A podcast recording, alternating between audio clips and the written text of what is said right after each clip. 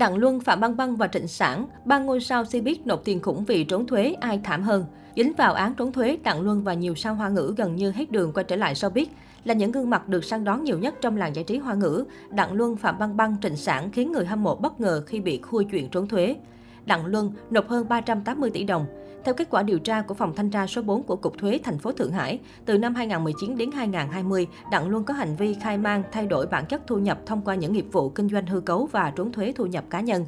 Tổng số tiền nam diễn viên phải nộp cho cơ quan thuế là 106 triệu nhân dân tệ, hơn 380 tỷ đồng, trong đó có 44,55 triệu nhân dân tệ, khoảng 160 tỷ đồng tiền thuế còn thiếu và 61,45 triệu nhân dân tệ, 220 tỷ đồng tiền nộp phạt sai phạm. Được biết Đặng Luân đã tự nguyện nộp trước số tiền thuế còn thiếu. Hiện tại, các nhãn hàng đã lần lượt gỡ bỏ hình ảnh của Đặng Luân, mạng xã hội cá nhân và phòng làm việc, cùng những dữ liệu trên các nền tảng phim ảnh của anh đều đã bị gỡ bỏ. Đây là cái kết được dự đoán trước đối với ngôi sao trốn thuế ở Trung Quốc. Phạm Băng Băng nộp hơn 3.100 tỷ đồng. Phạm Băng Băng từng là ngôi sao được săn đón hàng đầu của làng giải trí hoa ngữ. Cô từng được coi là đại gia thực thụ khi sở hữu khối tài sản kết xù. Chính Phạm Gia từng nói, tôi không cần lấy đại gia bởi vì bản thân tôi đã là đại gia của chính mình. Không chỉ là diễn viên, nhà sản xuất tên tuổi của Phạm Băng Băng còn vượt xa khỏi biên giới Trung Quốc. Báo chí phương Tây coi cô là biểu tượng nhan sắc và thời trang của châu Á. Mỗi lần sải bước tại các liên hoan phim quốc tế, Phạm Băng Băng luôn trở thành tâm điểm của báo chí. Thế nhưng mọi việc đều thay đổi khi nữ diễn viên bị cơ quan quản lý Trung Quốc kết luận trốn thuế. Cụ thể, tháng 10 năm 2018, Cục Quản lý Thuế Nhà nước Trung Quốc và Cục Thuế Giang Tô tuyên bố Phạm Băng Băng phạm tội trốn thuế. Nữ diễn viên phải nộp thuế và tiền phạt lên tới 884 triệu nhân dân tệ, hơn 3.100 tỷ đồng. Phạm Băng Băng không chính thức bị công bố là phong sát, tuy nhiên cô đã gần như không còn cơ hội quay trở lại hoạt động nghệ thuật. Trịnh Sản nộp hơn 1.050 tỷ đồng.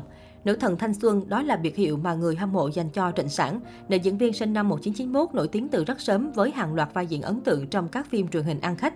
Tuy nhiên, trong khoảng thời gian từ 2019 đến 2020, nữ diễn viên đã không khai báo thu nhập cá nhân 191 triệu nhân dân tệ, 671 tỷ đồng. Số tiền này được cho là khoản thù lao từ bộ phim Tân Thiện Nữ U Hồn và các hoạt động nghệ thuật khác.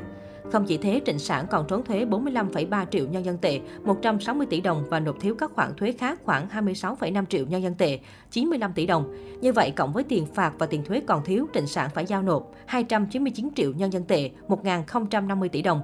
Ngoài ra, Trịnh Sản còn vướng scandal thuê người mang thai hộ bên Mỹ rồi bỏ con. Ở Trung Quốc, việc mang thai hộ bị cấm, do đó hành động của nữ diễn viên bị Ủy ban Chính trị Pháp luật Trung ương Đảng Cộng sản Trung Quốc lên án, ngay ngang chạm tới giới hạn pháp luật. Ngày 26 tháng 8, cơ quan quản lý Trung Quốc ra văn bản yêu cầu các phương tiện truyền thông, đài truyền hình, chương trình nghệ thuật không được mời Trịnh Sản tham gia. Các tác phẩm có sự góp mặt của nữ diễn viên cũng sẽ không được phát sóng trong tương lai.